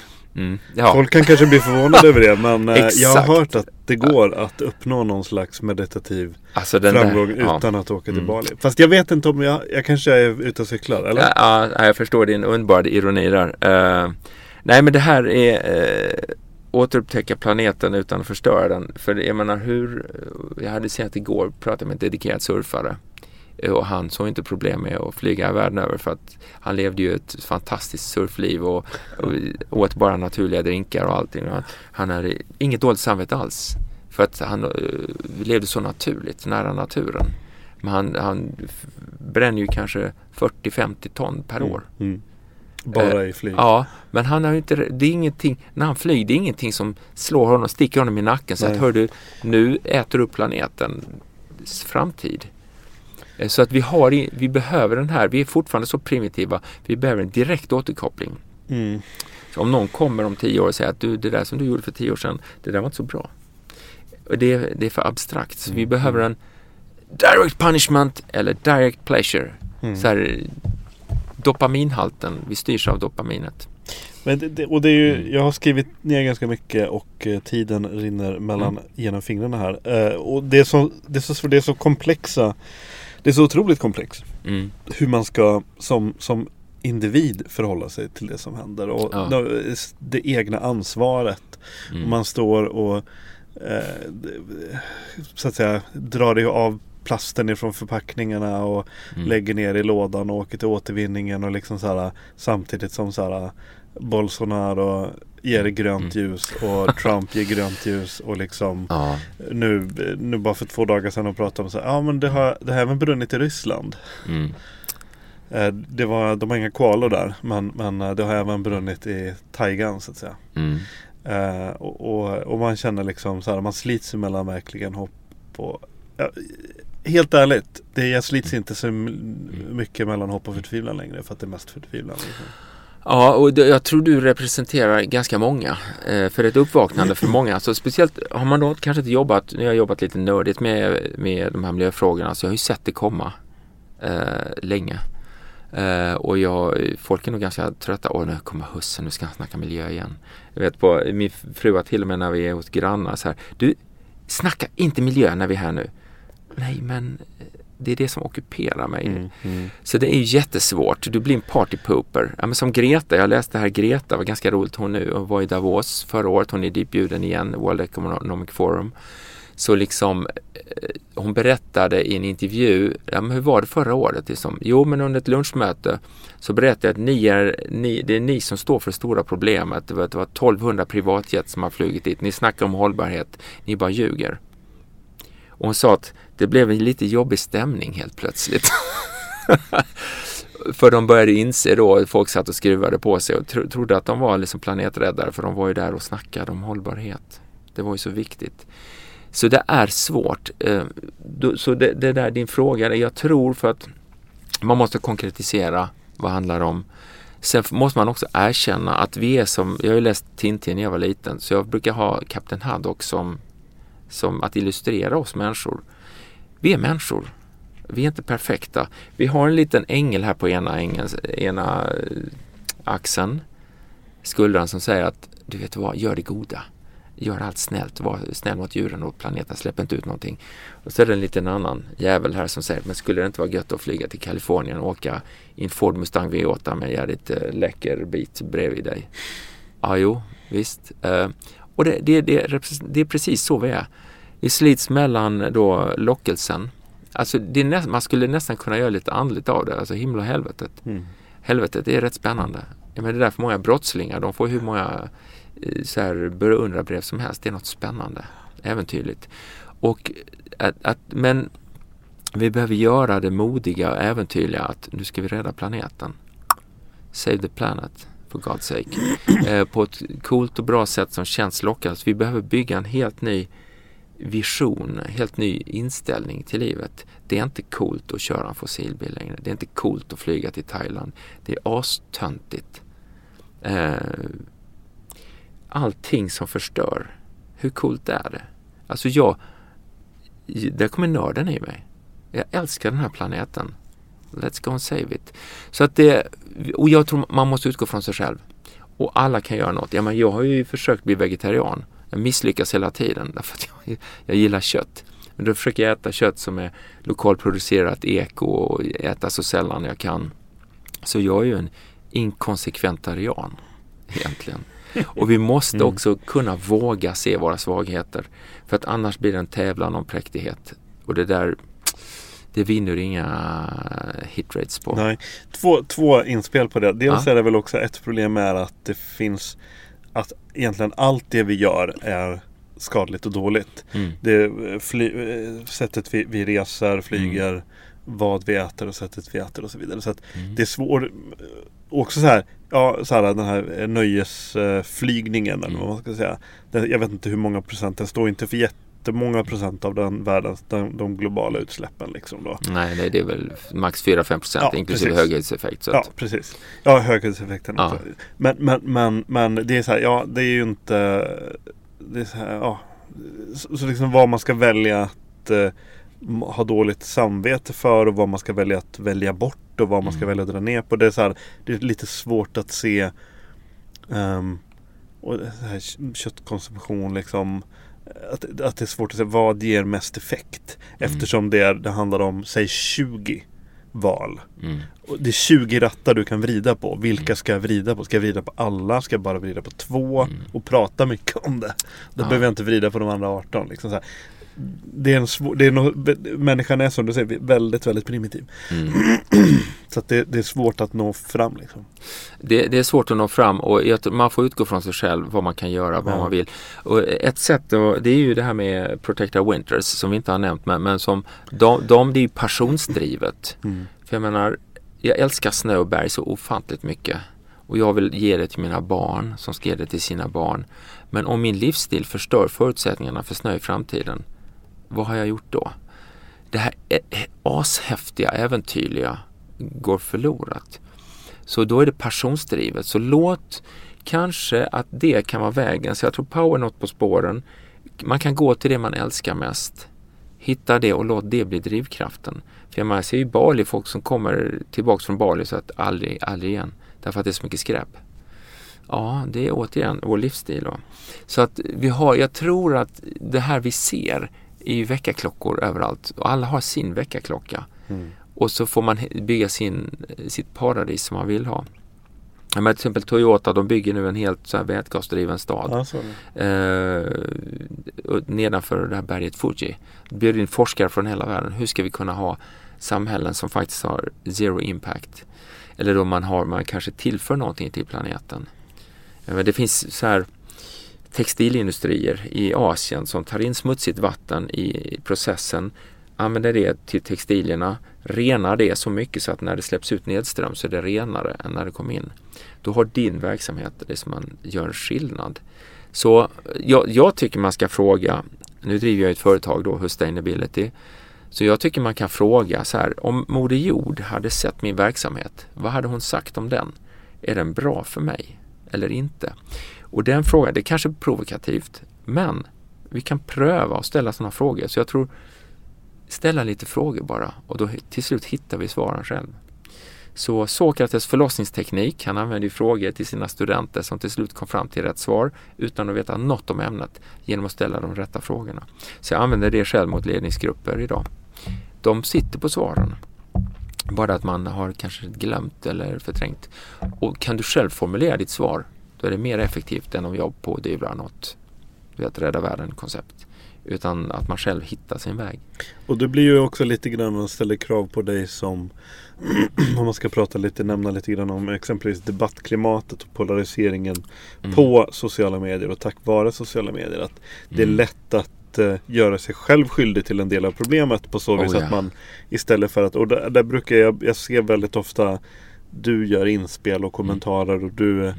Eh, vad jag har sett i alla fall än så länge så du håller alltid en, en god ton och du bemöter eh, kritik på ett, ett skönt sätt.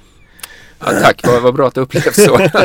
Kommunikation är alltid på eh, mo- mottagarens eh, villkor så att säga. Ja. Nej, men det är skönt att höra. Eh, jag försöker, jag blir ju vansinnig Ja. inom mig.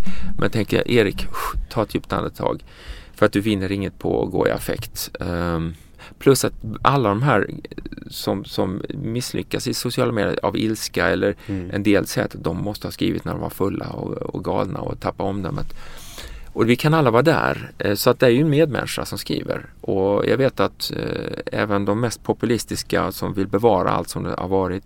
De, många av dem vill också bevara hembygden och naturen så, som det alltid har varit. Så de är ju egentligen naturvänner. Mm. Och då kanske man kan mötas i naturvården till exempel. Det är så som händer nere på i Falsterbo då. De har i Falsterbonäset naturvårdsförening eh, och han som är ordförande där, David heter han, han, jag frågar honom hur går det med alla? För det är jättemycket rasister där nere. Du har det är inte bara SD, det är AFS, det är NMR, det är Medborgerlig Samling och Många klassiska högerpartier är ju blåbruna och sådär. Eh, och det var bland annat därför jag kände att jag kan inte bo där nere. Men hur går det med dem? Jo men vi möts, sa han. Och det var i naturvården. Mm.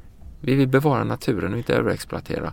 Så snackar vi inte klimat och flyktingar utan vi snackar naturvård. Då går det jättebra. Mm. Så jag tror vi får försöka hitta de där gemensamma, för bakom alla politiska epitet sådär och skyltar så finns ju en medmänniska. Och jag tror någonstans att alla vill ju att det här ska funka. Om vi, så att vi går bort från diskussionerna utan har goda samtal. Men är det det, som, är det det som du går till för att på något sätt hålla upp hoppet? Eller? Mm. Ja, dels, dels hoppet att det finns en, eh, något gott i alla. Och jag är ganska blåögd så jag har blivit blåst ibland men hellre bli blåst någon gång då och då och tro på människan än tvärtom. Mm. Så att jag eh, är väl lite sådär, var blåögd, tro på människor, plocka skräp, eh, gör kul saker ihop. Eh, så länge du gör kul saker men inte på någon annans bekostnad, då är det ju faktiskt bara gött. Så, så man får vara kreativ. Eh, Du jobbar ju som sagt eh, Sustainability. Sustainability. Mm. Sustainability. Mm. Eh, Då jobbar du med som konsult mot företag och så. Mm. Hur, eh, hur bra är de på det? Hur, hur intresserade är de och hur mycket blir det liksom hur undviker man att det bara blir så att säga greenwashing? Att man bidrar till en klatschig slogan som de kan vifta med. Ja, alltså jättebra fråga. Eh, varje bransch har sina koder och sin mognadsgrad. Eh, till exempel outdoorbranschen med, med Houdini i spetsen och Fjällräven och Patagonia är ju helt vansinnigt duktiga. Ska säga. Det var de första som började. Yvonne Chouinard som klättrar i eh, Patagonia inspirerade Houdini och Fjällräven har alltid jobbat nära. Så att det finns ju fantastiska företag som är, verkligen har levt med det här därför att det är naturmänniskor som är kunder. De har mognadsgrad i deras klientel eh, bland deras så kallade konsumenter. Jag gillar inte ordet konsumenter. Vi ska inte konsumera upp. Vi, ska, vi borde vara producenter, producera bra saker för planeten istället. Men det är en annan diskussion. Men i varje fall de är ju väldigt mogna. Men går du till resebranschen som jag har jobbat med mycket. Jag har jobbat med, med hela Unlimited Travel Group. Det är 12 bolag. Och de har visat ett så begynnande intresse därför att deras klienter och resenärer har inte ställt krav. Då är det upp till dem. Och till slut började det lossa på lätt. Så de, nu har de gått i bräschen då i sin ganska omogna bransch att göra det. Så nu har även de stora bolagen, TUI och Ving och Thomas Cook har liksom, de börjar snacka om det i varje fall. Klimatkompensation eh, och tänka om, du vet, vegetariska bufféer, eh, fylla planen. I varje fall, det, det har påbörjats.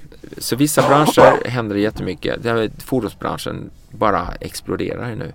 Med, eh, det går ju inte att sälja snart fossildrivna fordon därför att det blir för dyrt. Det blir svårt, du kommer inte in i städerna. Det kostar tio gånger mer att driva en fossilbil jämfört med elbil. Mm. Så att fördelarna överväger ju och hela energibranschen ställs ju om. Det är billigare med att köpa och installera sol och vind än både kol, gas och inte minst eh, kärnkraft som priset stiger ju radikalt. Därför att det är för stora risker för Mm, planeten mm. och människan. Så mycket går åt rätt håll. Eh, och där, det är ett nytt hopp, ny, ny källa till hopp. Bara kolla hur marknaden håller på att totalt konverteras. Eh, men vi får vara försiktiga här och hålla tungan rätt i mun.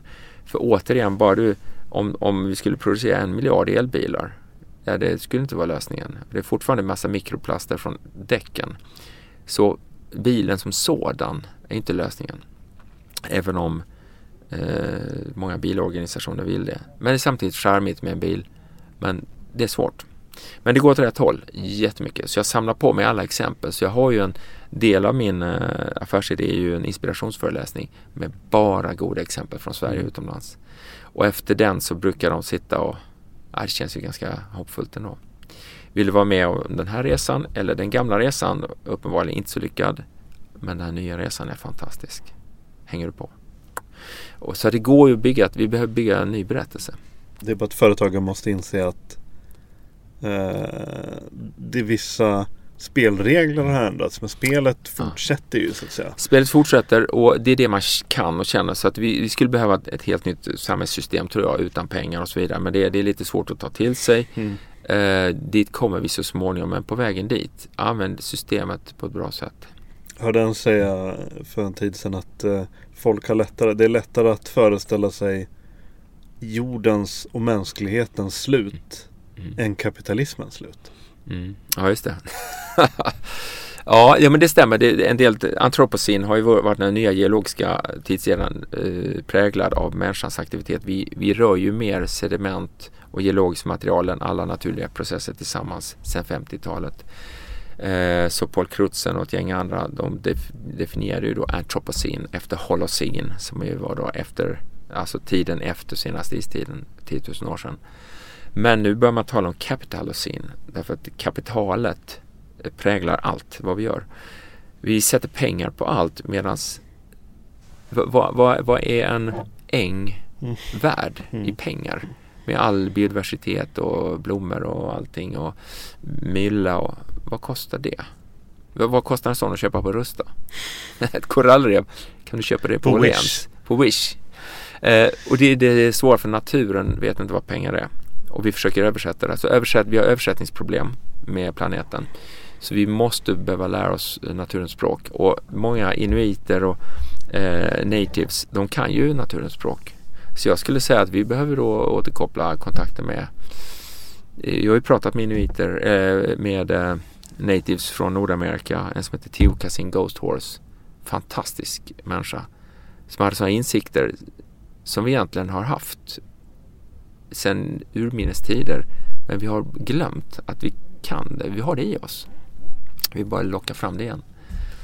De här, eh, att vi är naturen. Naturen är inte något annat. Vi är naturen. Allt vi har omkring oss kommer från naturen. Även det här mobilskalet jag har framför mig, det är gjort av nu råkar det vara gjort av äh, återvunnen gummi och FSC-märkt bambu. Och så gillar jag, jag är lite jättenöjd, jag gillar countrymusik.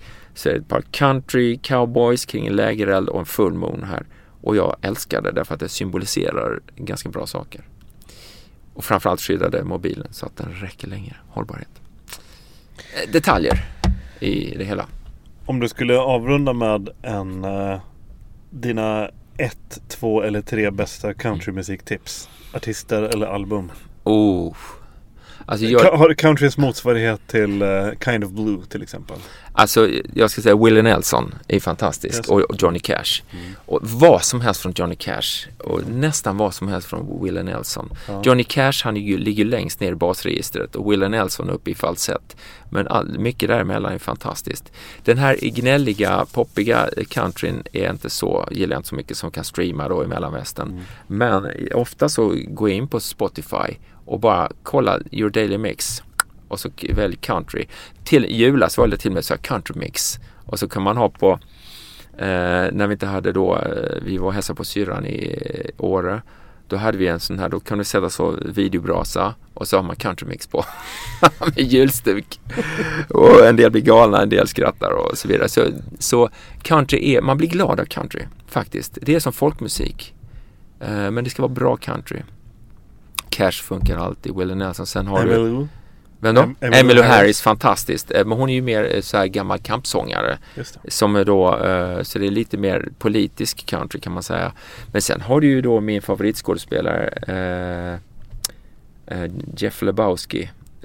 Vad heter han? Hjälp mig. Je- Jeff Bridges. Han spelar ju country själv nu och är asduktig. Wow. Asskön röst. Så kolla in Jeff Bridges eh, på Spotify eller någon annanstans. Eh, tack så otroligt mycket. Vilken, vilken jävla resa. Det, det blir nästan så att det får bli någon uppföljning någon gång. Ja, spännande, vad kul. Ja, men det finns ju alltid allt bus, det har vi inte nämnt. Det framstår jag som så, scout. Nej, men det, det, det finns mycket. Ja. Eh, tack för att du tog dig tid Erik Mm. Husky. Tack. Tack själv. Eh, kul som attan. Ja. Eh, och alla ni där ute, eh, vad kul att ni lyssnar. Upp med handen alla som har lyssnat. Oj, det var ganska många. Det var ganska många. Ja, ja jättemånga. Ja, men tack så jättemycket. Tack. Podcasten Husky finns även på Instagram och på Facebook. Husky spelas in med stöd från Naturkompaniet. Musiken görs av Joel Mull.